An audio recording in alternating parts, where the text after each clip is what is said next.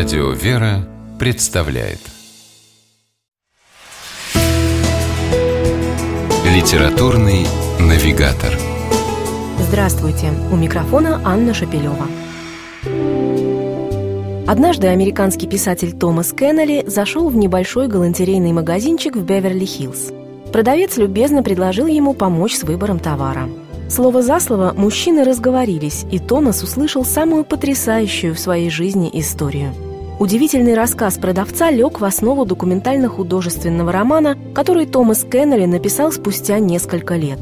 Книга, без всякого преувеличения, потрясла и продолжает потрясать миллионы людей во всем мире – Называется она «Список Шиндлера». Оскар Шиндлер – член нацистской партии, богатый предприниматель, человек, живущий в свое удовольствие. Кажется, не самая подходящая характеристика для положительного героя. Но в биографии этого человека было кое-что еще. В годы Второй мировой войны он совершил поистине невозможное. Под самым носом у нацистов Шиндлер спасал от неминуемой гибели евреев – Благодаря ему газовых камер в Освенциме и других лагерях смерти избежали в общей сложности более 1200 человек. Продавец из магазина, рассказавший об этом писателю Томасу Кеннелли, сам был одним из тех, кого спас Шиндлер. Прежде чем приступить к написанию романа, автор проделал кропотливую исследовательскую работу.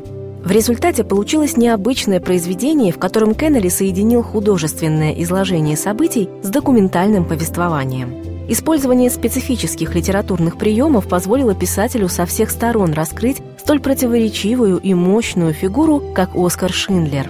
Автор подчеркивает, что он старался избегать любого домысливания, а в полном объеме реконструировать события и диалоги позволили подробные воспоминания самих подопечных Шиндлера и тех, кто стал свидетелем его отчаянного мужества.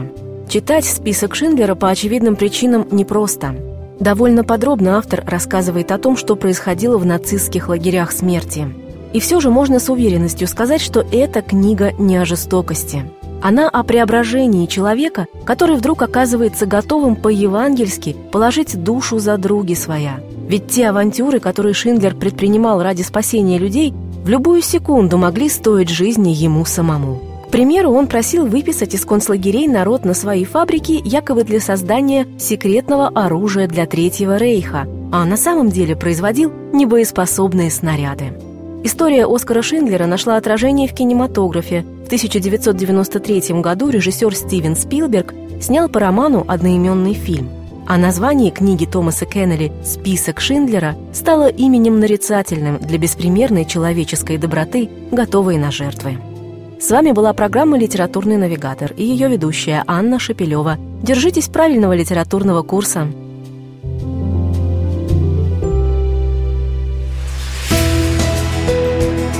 «Литературный навигатор»